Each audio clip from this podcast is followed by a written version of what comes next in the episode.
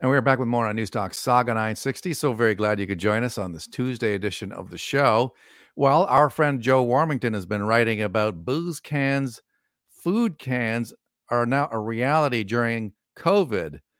Uh, if I can quote from Joe's story in the pages of the Toronto Sun move over booze cans, enter food cans.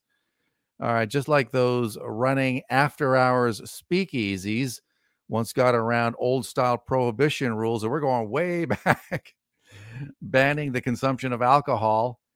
And uh, a similar phenomenon has popped up to skirt vaccination regulations. That's exactly right. That's and you can see Joe's story in the pages of the Toronto Sun. Let's bring Joe in now to talk a little bit about that story. Joe, welcome. Yeah, it's uh, great. You have to have a password and you have to you know, know, the right people. And the whole time you're looking over your shoulder, wondering who's in the booth next to you. Is it going to be uh, an undercover agent to maybe give you a ticket? Yeah, ex- this is bizarre. So it is. It's Orwell. It's it's 1984. It's uh, you know all this dystopian stuff that we've talked about for our whole lifetime. It's happening right here.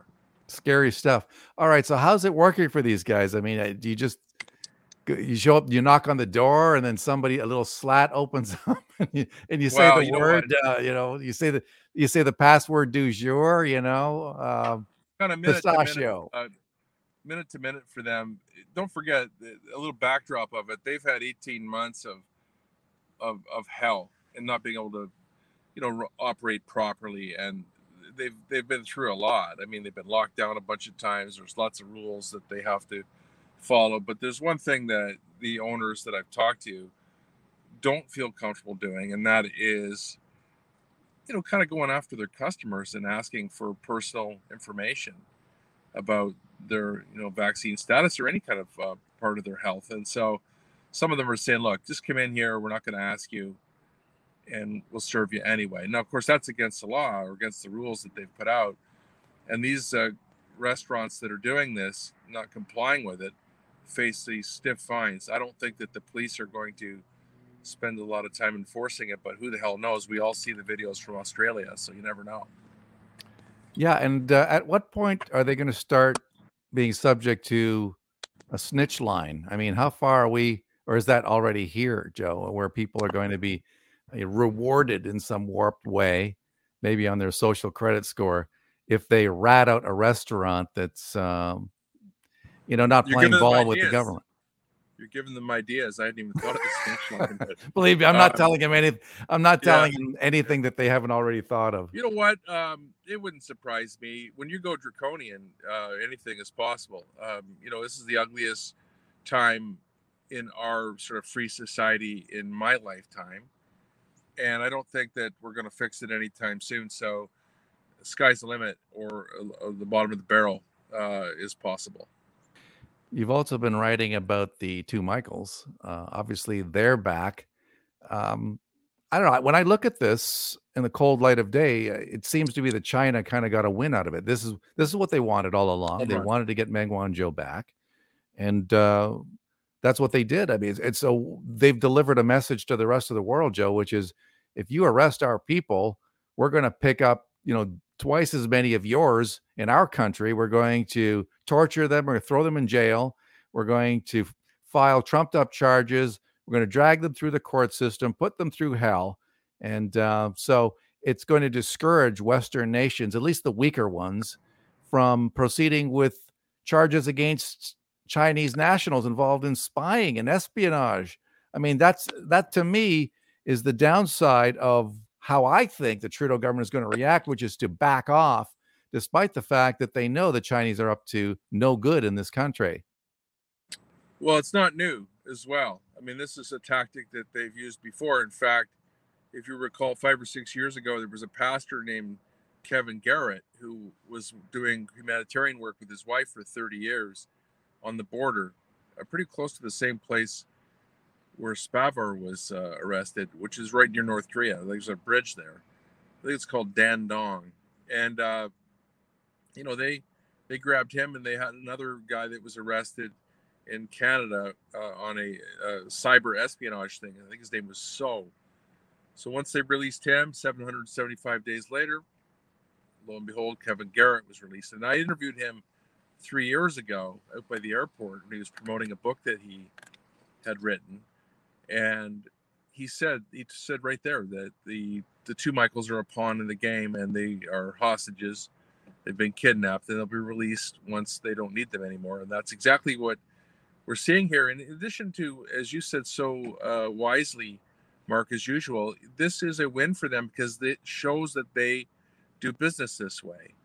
It's not just that they can do it, that they are in charge of everything and they don't have to follow the rules, they set the rules. Now, uh, you know, what, what can we do about it? I mean, the only thing to do about it is to go back and do what Trump tried to do, President Trump, and you know, put some restrictions back uh, that way. Very difficult for a small country like Canada to do. We're so far down that rabbit hole of uh, you know business with China that it'd be very difficult. But that's the only way that that's the only sort of language that that you can speak to them. Be strong and say, look, um, we're not doing 5G now. If you keep it up, we won't do any business at all. Uh, I don't know if anyone has the guts to do that, uh, but you know they won't like it, and that's the only thing that you can do. Yeah, absolutely. And what do you make of Trudeau trying to take credit for any of this? You know, get involved in photo ops with these guys as if he was. You know, to me, it it illustrates the fact that he was probably kept out of the loop until the very last minute because the Americans clearly don't trust the guy. And all you have to do is look at this new defense pact uh, involving the Aussies and the Brits. We're not part of that you know, the Five Eyes is now what the Three Eyes. Yeah. And so clearly Canada is on the outs. They they don't trust Justin Trudeau, especially when it comes to anything involving China. And I don't blame them. But here's yeah. uh, the prime minister front and center, somehow suggesting that he was involved in this. To me, if if Justin Trudeau had any um, role at all in this, then it would have happened during the election campaign when he was going to get well, get some political gain out of it. I what well, do you think? You know, like I see that it's it's certainly on display, and and I, if I can play a little bit of devil's advocate, I mean, I'll, I'll try that. I guess it's good for a show to have a little bit of that two sides of it, and what you know, what he may have been thinking. I feel that that it meant a lot to the two Michaels to have the prime minister greeting them there. Somebody had to do it, um, and so you know, from that perspective of through the lens of those two men that were locked up for over a thousand days, it probably felt pretty good to see the prime minister there. So I'll give him a pass on this one. Um, he won the election. Had he done it during the election, it would have been sort of a, a craven attempt at, at getting attention. In this case, um, you know, it's probably still a lot of that, but I don't know a politician anywhere that doesn't go for a photo op like that. He's not going to hand it off to someone, and, and you know, they say don't uh, waste a good crisis, and I think that was on display. Uh, from the cynical point of view, politics, you know, of course, he was just doing the photo op. Now, he, on the part that you mentioned about whether he had anything to do with it, yeah, he, he really was a he, he was really in a no-win position because this was the Americans that wanted to grab grab uh, Meng Wanzhou. Uh, you know, she was the worst villain in the history of you know fighting communism. I mean, are you kidding me? I mean, would you put her in a Bond movie? I mean, she was spent all her time in Nordstrom. I mean, she, she she looks like she actually looks like a nice person. I mean, you you don't take somebody that, and say, well, you're supposed to hate her. I mean, I, I don't know. Um, I guess so, but it didn't work. I mean, it was clearly, and you know, she she. I mean, I think she was almost sad to leave Canada. like, you know, she. Uh, yeah. I don't know about that. So, so I think I think I. Uh, look, she spent time here. She was here in 2009 and she was thinking about getting citizenship. Uh, make no mistake, she's caught in this thing in the in, in the politics as well. But I, I don't think that um, I don't blame Trudeau as much as as everybody else does for it. Um, you know, I guess you could blame him from the overall. You know, I think you raised a good one about the three eyes. The fact that uh, he's not part of that the four eyes or five eyes, and then also you know the five G thing. He's been really soft on that. So perhaps yeah. that's where you you know you're right about it. And then going to the the plane and making those guys feel like there's somebody. I I don't have any problem with that. Yeah, the idea that Justin would be at all reticent about you know claiming some glory. Um, you know, I that doesn't sound like the Justin Trudeau I know. And um, Also, the other thing that came up is that uh, Joe Biden, during a uh, photo op with the uh, Prime Minister of, of, Australia, Morrison, actually said that uh, the United States, he said they don't have a closer ally anywhere in the world, uh, a more trusted ally than than uh, the Aussies, the Australians.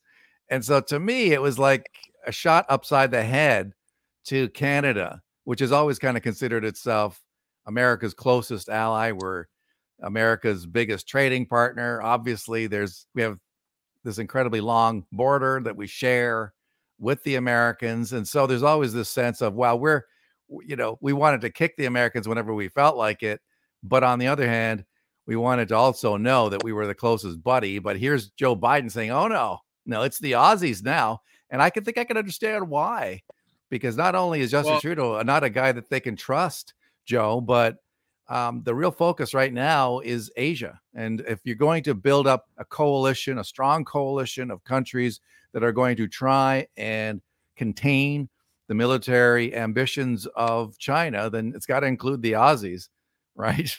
Yeah, you know, again, I agree with you there, but on the you know the other problem is that in addition to everything you just said, it was the Biden administration that walked away from the prosecution on on um, Meng uh, herself, and so you know they gave her a little slap on the wrist, and she admitted to this or that, and they let her go. So they kind of hung out uh, Canada as well because they should have said no we're going to see this thing through. And china you know what? You're not going to do business this way with canada or america or any of us. And they had a chance to really send that message and they didn't do it. They buckled. And so for biden to sort of turn around and take all these shots at trudeau now i'm starting to sound like a liberal on your show and maybe you won't have me back but but it's like you know i sort of see it from the point of view of you know this guy biden has his nerve to try to to say that canada is a you know or that australia is a, a better friend than canada that's just absurd and the way australia has been acting mark in this last few months as we see every day on video. Yeah. In the, in the they're they're you know they've fallen. That's a humiliating yeah. uh, country. So you know I guess he's taking a shot at Trudeau, um, and, and it's certainly deserved. But he's no angel himself over there, President Biden. yeah. No, he certainly isn't. And uh, by the way, I have to ask you this: we're hearing stories of uh, people working at places like A and W and Harvey's uh, people are coming in, and so you've got people making minimum wage whose job it is to enforce the uh, the provincial, um, really right across the the country in various ways, uh, these certificates, these vax passes, and so they're required to ask, especially when you're talking about giant corporations like Harvey's, um, and so it's not exactly fair. I mean, they're getting yelled at. Some of these workers. I, I hate this vaccine passport system, the certificate, whatever they're calling it. I think it's disgusting. However, oh. I mean, the idea that it's you've communism. got workers, yeah, I mean, the idea that you've got workers being yelled at um, in these places because customers are coming in and they don't have their papers, you know, so they feels like I'm talking about East Germany, uh, you know, yeah. in the Cold War days. But you know, yelling at somebody behind the counter, I don't think you know it's not their fault, is it? No, uh, it, it, sure isn't. And uh, at the same time, it's not really the responsibility of somebody making hamburgers uh, at any of the, the great burger places or any of the fast food outlets, whatever they serve, to have to question people about their health status and ask for papers and, and the like. And so, you know, they don't get paid enough. If uh, Premier Doug Ford or Prime Minister Trudeau want that kind of uh, society, they can pay for it. They can hire security to do it I mean, first of all, they shouldn't be doing it at all. It's it's unconstitutional. Uh, but you shouldn't yell at anybody, uh, any kind of a kid. And that whole Eaton Center fiasco with the people storming Eaton Center, as uh, we saw in video, and obviously the Toronto police laid charges again. I'm really suspicious of stuff like this because the people that I know that are against, uh, you know, showing their vaccine status are law-abiding people with families and kids and jobs and they have legitimate concerns, and you talk to them all the time, and as as do I, and and so sort of portray them as these people that are storming the mall uh, makes me wonder who's leading those movements because it's almost like the, they want to set this kind of tone and make it look a particular way. I'm not saying that happened, but it, it's certainly achieving that result as if it did, it was orchestrated. So, um, yeah, uh, but I, I think people uh, should chill out. You know, I was in the um, Krispy Kreme, as you can tell, I like uh, with my mom and my son, and we were worried uh, about what the rules would be there. Um, you know, not to say that uh, you know we had any skin in the game or whatever, but just we're concerned about what was going to happen. Were people going to be upset? And were we going to see people yelling and that? Didn't see any of that. All they did was let everybody come in and buy their donuts. There was a lineup outside. Uh, they didn't have any seating area for, for this time. And so there was no issue. And they didn't ask anybody. And I was also at a Burger King, same thing.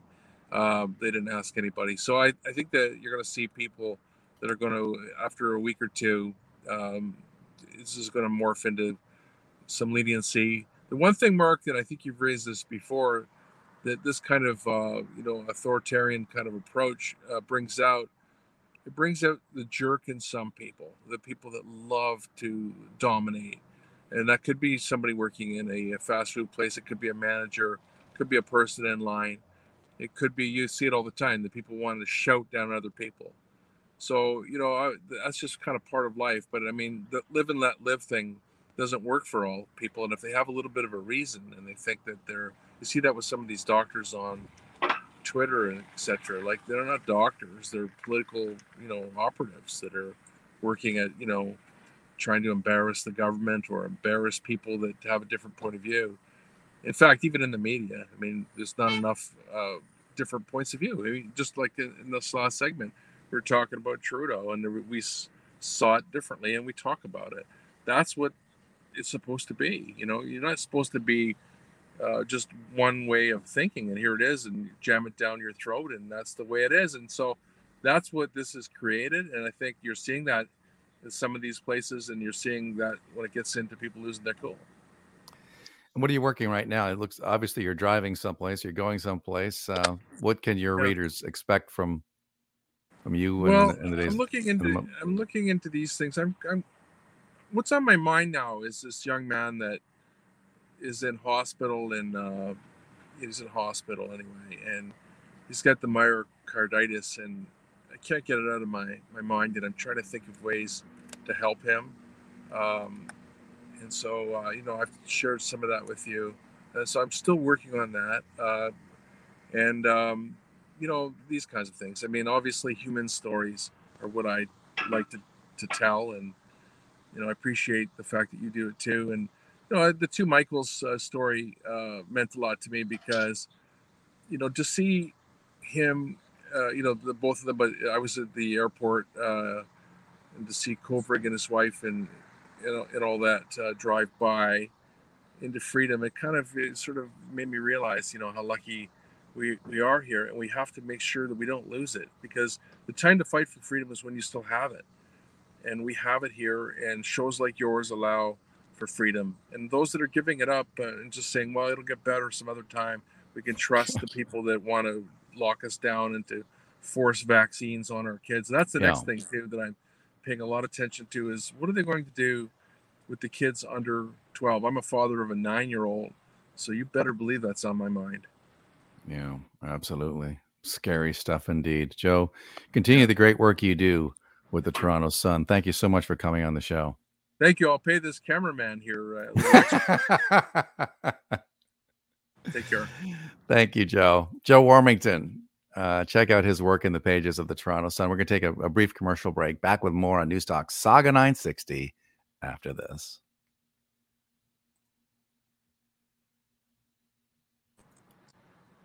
Thanks, buddy. Appreciate it.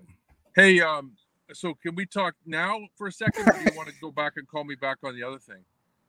Oh, we could talk. I mean, I, we're off. Uh, I'm not. Oh, wait a minute. I got to make sure I'm, I'm ending this.